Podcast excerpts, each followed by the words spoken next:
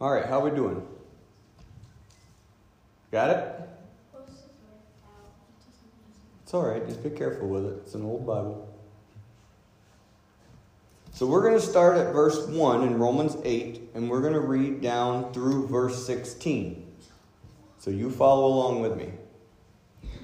There is, therefore, now no condemnation to them which are in Christ Jesus, who walk not after the flesh, but after the Spirit.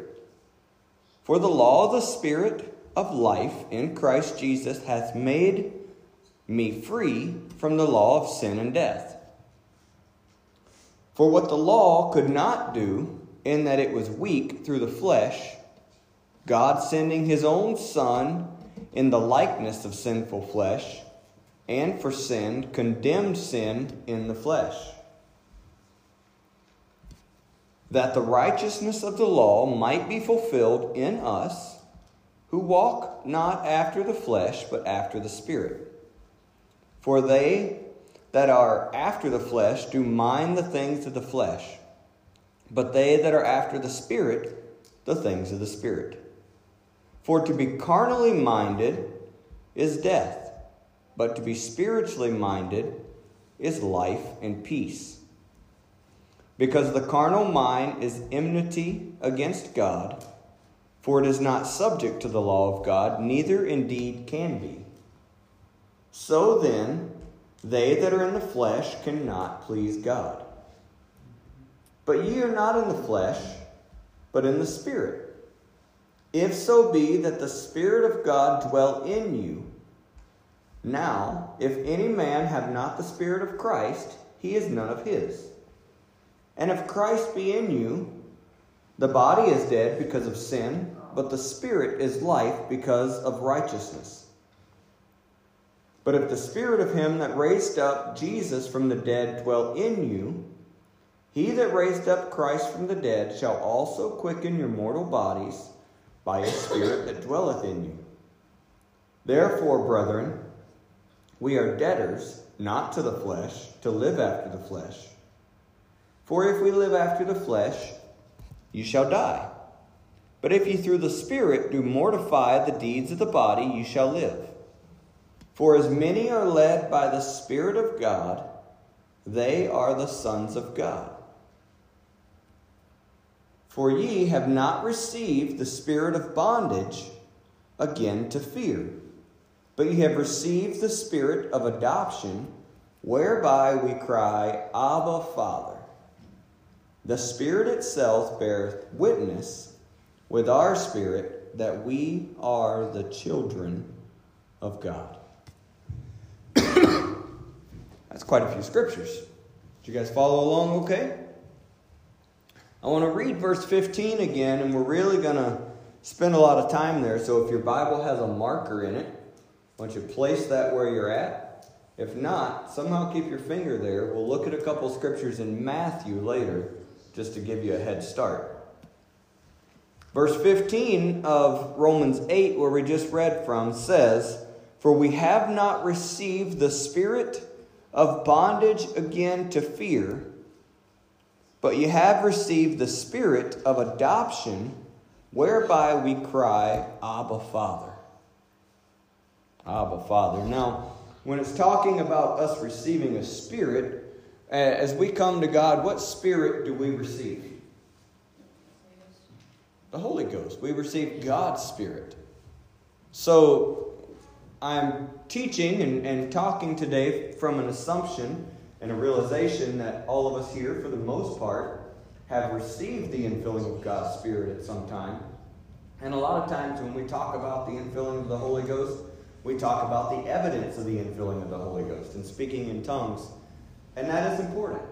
God has given us a sign that we know when we have received the Holy Ghost, we were full of His Spirit, we speak in another language, and if that's never happened, sometimes it's easy in, in Pentecost and in all that we do to think, well, at camp, at camp that'll happen. Or in this type of service or that type of service. We can close this service out today with a time of prayer, and you can receive the gift of the Holy Ghost. If you received it, it's been a while, and you're not quite sure if you received it. God doesn't want you to have any questions about whether or not you've been filled with the Spirit. You just continue to pray and to worship and to seek, and He can fill you with the Spirit anywhere. But when we receive the Holy Ghost, it's not so that we can say, Yes, I can speak in tongues, or I spoke in tongues. I've now attained the full power of the Holy Ghost. There's a lot more to receiving the Holy Ghost than speaking in an unknown language. That's a great sign for us. But God wants to do a greater work in us. And so this scripture lets us know what one of those things are. It says that we receive have received the spirit of adoption whereby we cry Abba Father. Abba Father. Now Abba, anybody know what Abba means? Josiah? It means father. Isn't that kind of weird? I mean, that means the scripture says, whereby we have received the Spirit, or we've received the Spirit, whereby we cry, Father, Father. Kind of strange? Two different languages. There's a whole lot of speculation as to why the writer recorded it twice and in two different languages. We're not going to go down that rabbit hole today. It's pretty deep. There, there's some very interesting points. It's a fun study, but that's not where we're focusing on.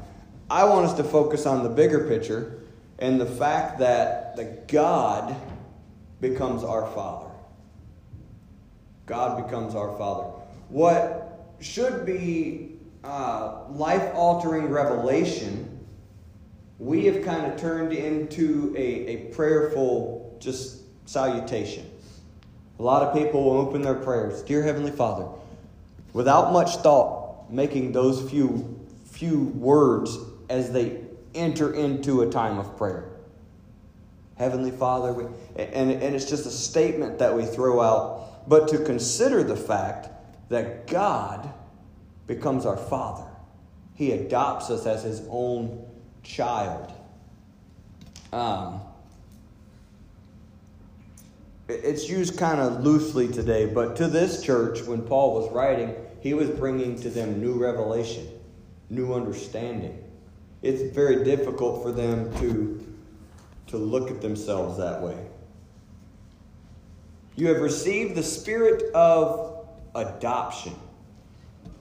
Spirit of adoption. When we talk about new birth, we talk about being born again or being filled with the Holy Ghost or baptized in Jesus' name. A lot of times that's the terminology that Scripture couples it with is new birth. And birthing is, is great. Um, birth is natural. Birth can be the byproduct of two separate individuals that love one another.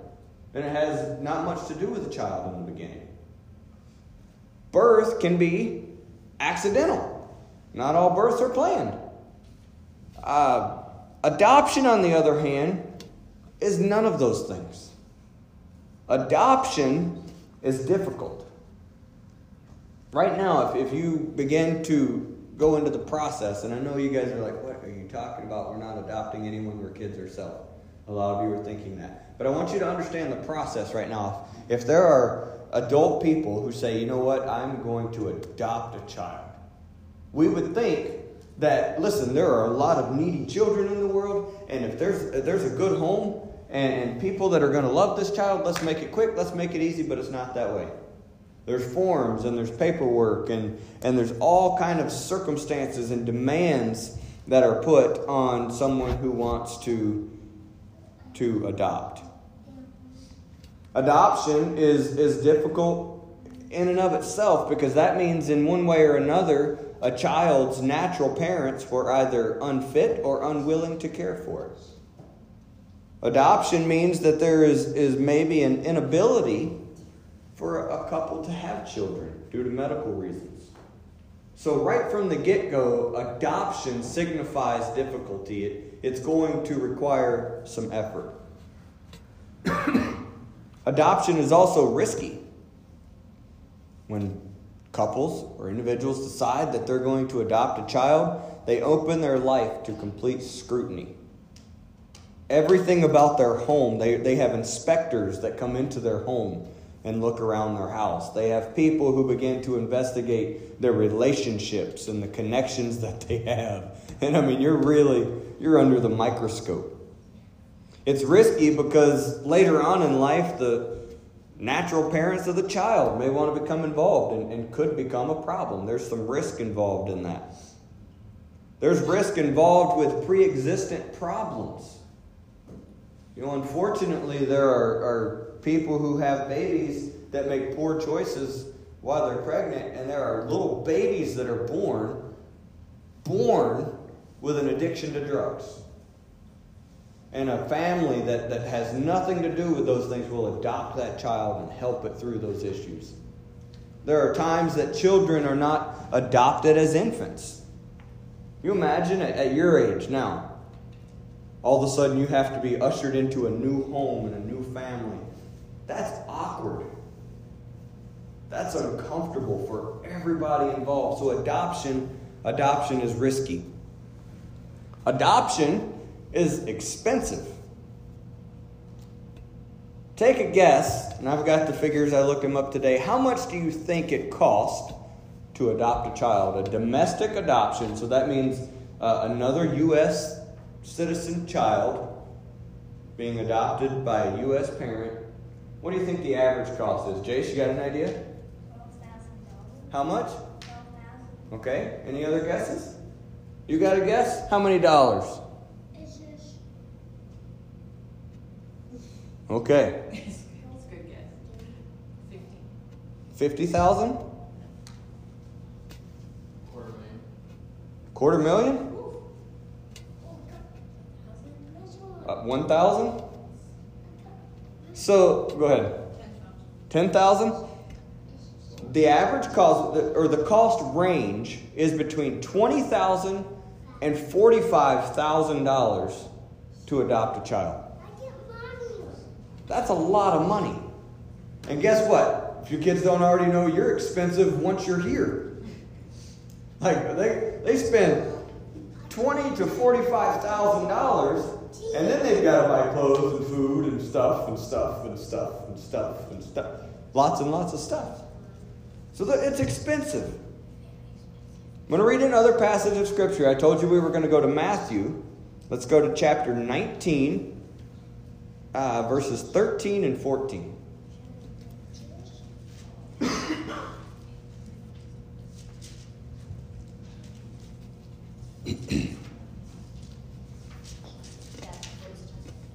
Chapter 19, verses 13 and 14.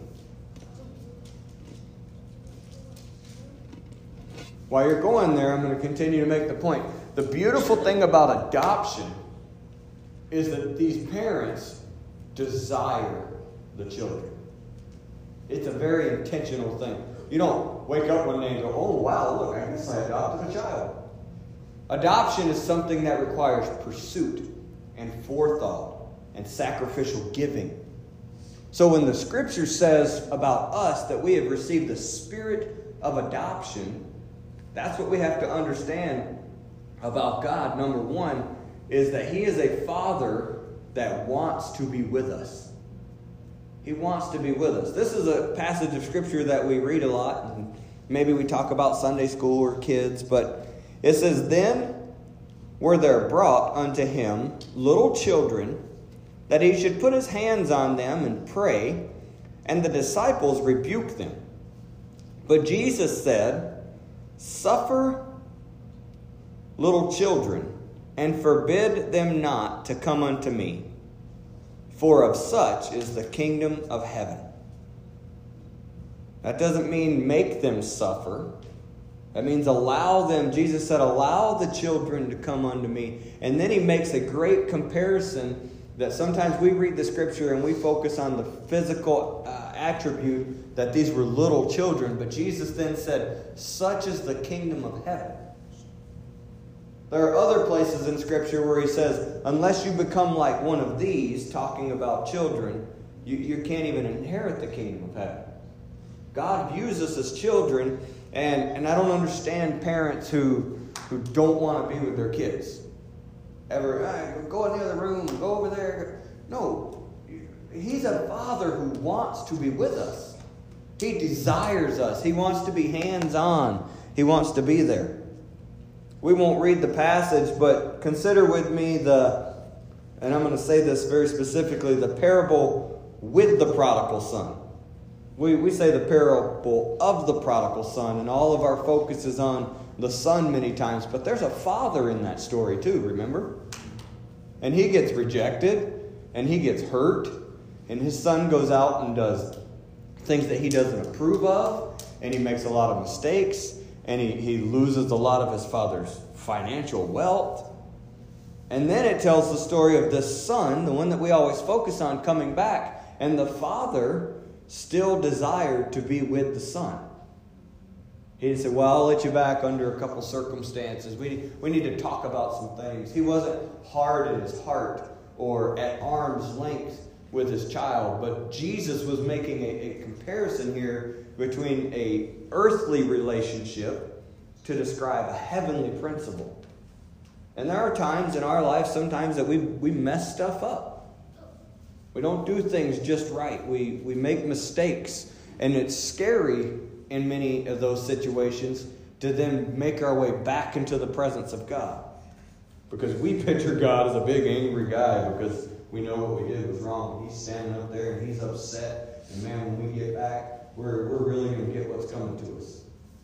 And the scripture says that the, the father in this story of the prodigal son was waiting with open arms. He ran to his son and he embraced him.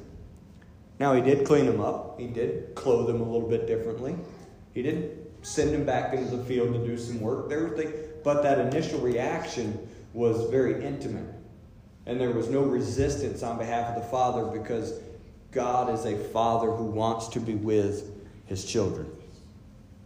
While you're still in Matthew, flip backwards a little bit further and go to Matthew chapter number 6.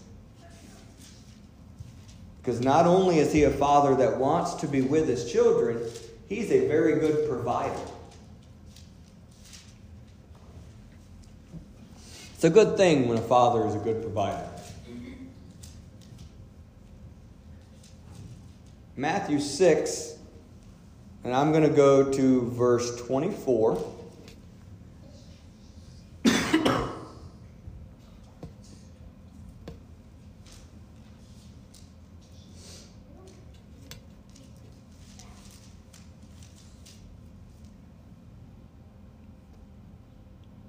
Six and 24. Do you got it? Yeah. Okay, we're going to start reading right there. No man can serve two masters, for either he will hate the one and love the other, or else he will hold to the one and despise the other. You cannot serve God and mammon, which means finances, money. Therefore, I say unto you, take no thought for your life what you shall eat.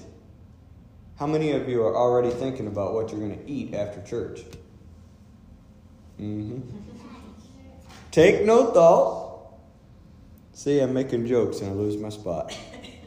What you shall eat, or what you shall drink, nor yet for your body, what you shall put on.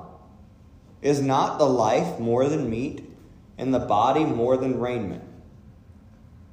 Behold, or look at, consider the fowls of the air. For they sow not, neither do they reap, nor gather into barns, yet your heavenly Father feedeth them. Are ye not much better than they? Which of you, by taking thought, can add one cubit to his stature? And why take ye thought for raiment? Consider the lilies of the field, how they grow. They toil not, neither do they spin. And yet I say unto you that even Solomon in all his glory was not arrayed like one of these. Wherefore, if God so clothe the grass of the field, which today is and tomorrow is cast into the oven, shall he not much more clothe you, O ye of little faith? Therefore, take no thought, saying, What shall we eat? Or what shall we drink? Or wherewithal shall we be clothed? For all these things do the Gentiles seek. For your heavenly Father knoweth that ye have need of all these things. But seek ye first the kingdom, excuse me, the kingdom of God and his righteousness, and all these things will be added unto you. Now, one thing that you young people and kids don't understand is that one of the greatest stressors in, in adult life, once you have children, is the idea of not being able to provide for your children's needs. Needs. Put yourself in the position for a moment, adults, and you guys, kids and young people, you can dream. Put yourself in the position of being a parent with unlimited resources. How might you provide for your children? I think I'd provide pretty well. However, most of us couldn't handle such a blessing because we would spoil our children by allowing their wants to be treated in the same manner as their needs. You ever meet somebody who is, is maybe a little too wealthy and, and they've always gotten what they wanted, and that does bad things to a person's personality and their character. And us as earthly parents, it seems like if, if we're abundantly blessed, it's easy for us to then treat our children's needs as if they were, you know, life, their, their life depended on it, their desires, I should say, as if they were needs. This can translate into how we look at God. Sometimes we approach God as if He should meet our every want and whim. God, you own the you own the cattle on a thousand hills. You you know where every vein of gold is and every ounce of silver. So so I want this. And I and we don't say want sometimes, we say need. But in reality we won't die without it. And we come to God with this expectation of being spoiled because we understand that He holds all of the resources. And God is a great provider as a father. But he's also just he's just a good father. And he doesn't make promises here in his word to spoil his children.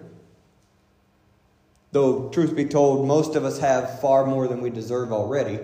We probably are more it's not like we're living morsel of bread to morsel of bread. We're extremely blessed. But God promises to provide for his children's needs. He gives us some examples which are kind of funny to think about. He draws our attention first to the birds of the air. And he says, Look at the birds of the air. They don't sow or reap. All of us drive by farms day in and day out. Have you ever seen uh, a group of crows like plowing straight lines in the ground and, and gathering seeds and dropping them in? No? You ever see them sit back and wait a couple months until those seeds grow up and then they go out and they, they take that corn and they, and they store it away somewhere because, no, they don't do that either. And he's, he's using this kind of facetious example of saying, look, if God can take care of the birds and he kind of brings them back to their, their self, he says, aren't you more valuable to God than a bird? Aren't you more valuable to your Heavenly Father than than a bird. So, oh, but what am I going to wear? Looking at my girls. so consider the lilies of the field. So you look out on the flowers, and they're not worried about it. They're not stressing out. I could pick on them a little bit, but I'm not going to.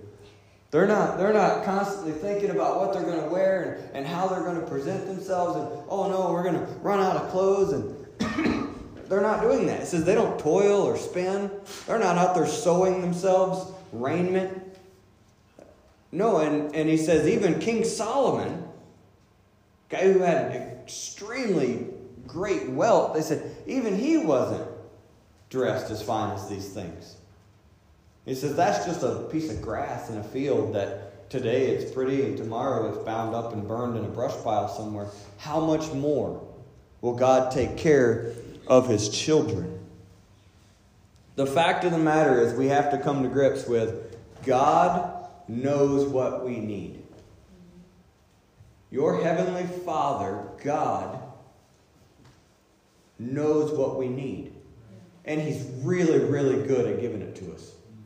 He's really good at taking care of us. And the last thing I want to point out, and I'll, I'll make one last point, and we'll have a time of prayer. But, and that is, God creates a place of security. Our Heavenly Father creates a place of security. I'm going to go back to Romans 8:15. So if you've still got your marker there,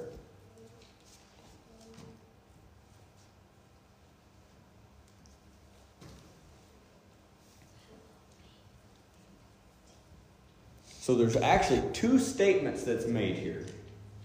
The first statement, for we have not received the spirit of bondage again to fear.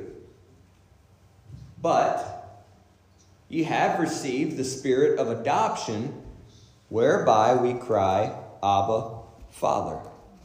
So this verse is written in such a way that it, it compares or contrasts two different sets of circumstances. One set of circumstances in which we're bound and fearful, and another set of circumstances in which we're free and secure. Two completely different set of circumstances. There are times, Haley, Ashley, Alec, Jace, you guys know this. There are times that these guys, these kids, stay home and Sharice and I go into town. There's a very specific way that you guys know to act when we're not home. And that is you stay they stay inside, the doors are locked, you don't answer the door, and you don't go outside. Bound and a healthy measure of fear. Okay? That's not the rules when we're home. When, when dad's home, I don't say, okay, everybody, stay inside, lock the doors. Don't, don't go outside. Don't, don't go by the window. There's a difference there.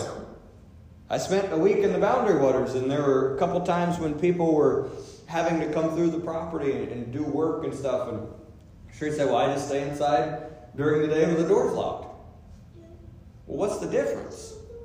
She's an adult. What? No, no. There's, there's something different when dad's home. There's a, another layer or another level of security that comes. And, and it should be that way. Um, the presence of the Father produces a place of security. The security of the Father enables us to go new places and try new things. There's something about knowing, and this is what we have to try to make sure that we instill in our kids I'm talking to parents, but I hope our kids grab this too, is that is it's okay to step out and to try new things in life because home's always going to be a place that you're safe. You can go out and you can try something new and you can fail and you're still going to be loved. You're still going to be accepted. You don't have to bat a thousand. And that's hard when you're young people because it feels like all eyes are on you. And so sometimes the personality that God gives you and the talents and the giftings that God has placed in your life, you hold those in and, and you're timid and, and, you're reluctant to really express them and, and to express yourself. But there should be a level of safety in the presence of, of your own family, in the presence of home, in the presence of the Father. Why? Because there's, there's a little bit more security there. We as adults do the same thing sometimes. We've got things that God lays on our heart. We've got challenges that He puts before us, or, or things that maybe we would like to venture out and try to do, or, or spiritual conquests that we, we want to be a part of. And we go, oh. And we're, we, we become timid sometimes and afraid, forgetting for a moment that, that God is my Father. My, my dad's pretty powerful. There's a safe place in the presence of my Father. We recognize risk, but understand that no matter the results, we're safe. And we're going to continue to be loved and provided for and protected. Proverbs 14 and 26. It's the last scripture I'll read. So, Proverbs is going to be near the dead center of your Bible. Direct center, you're going to find Psalms. And then just after Psalms, you're going to find Proverbs.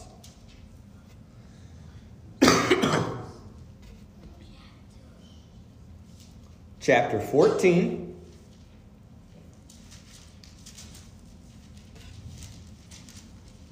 And verse 26.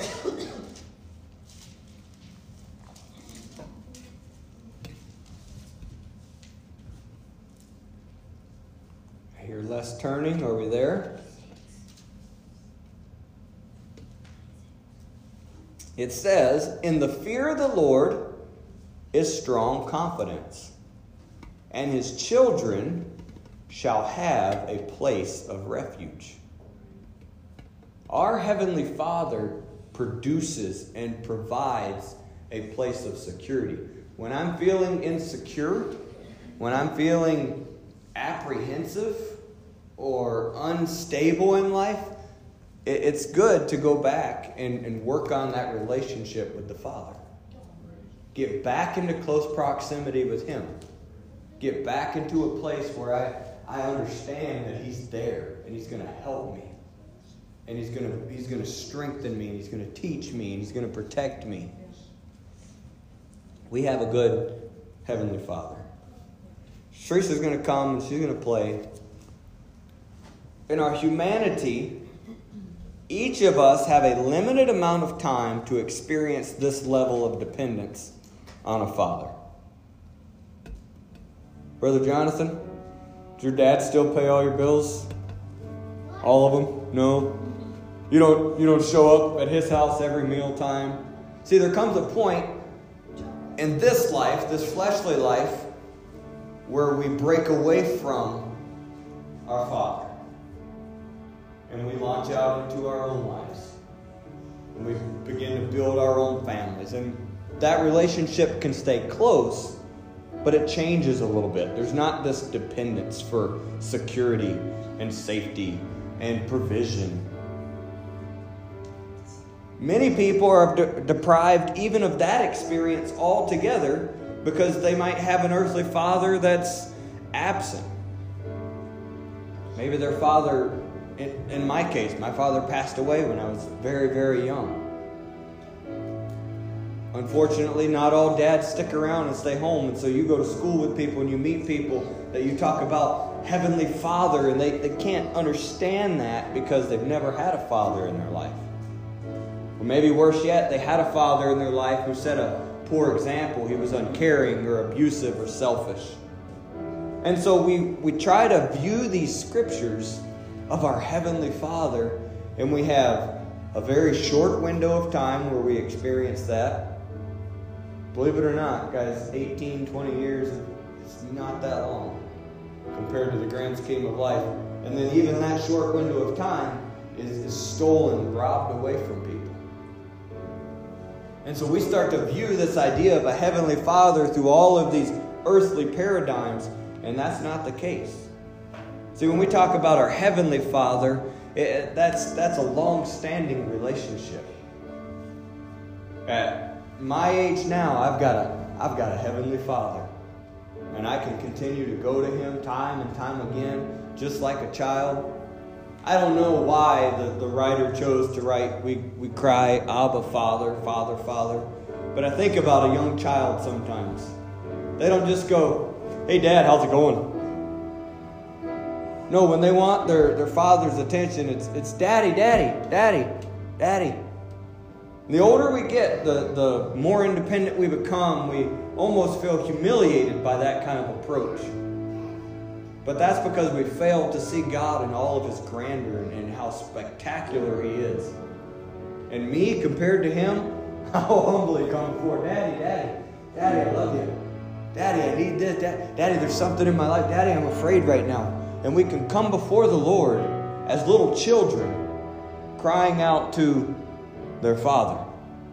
God desires for us to see Him and to experience Him as a caring, caring Father.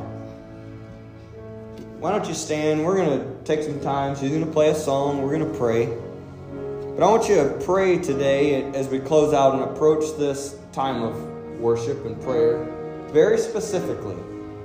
with that in mind. Because sometimes we come to we come to God as our Savior, we come to God as our friend, we come to God as our healer. But the heartbeat of the Lord today is He wants you to recognize Him as His Heavenly Father, as your Heavenly Father, the one who's going to be there time and time again. That's not any disrespect, priest kids, that's not any disrespect to your dad.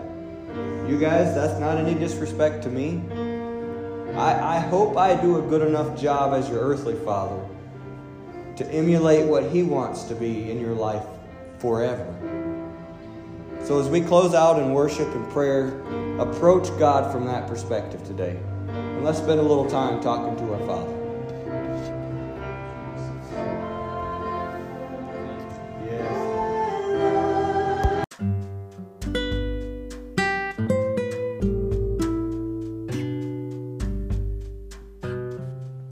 Hello, this is Pastor Jason. I'd like to thank you for taking the time to listen to our podcast from United Church. We pray that this blesses and encourages you in your walk with God. If you'd like to find more information about our church, including our address, upcoming events, or find a place to give, feel free to visit our website at fergusunited.org. God bless and enjoy the message.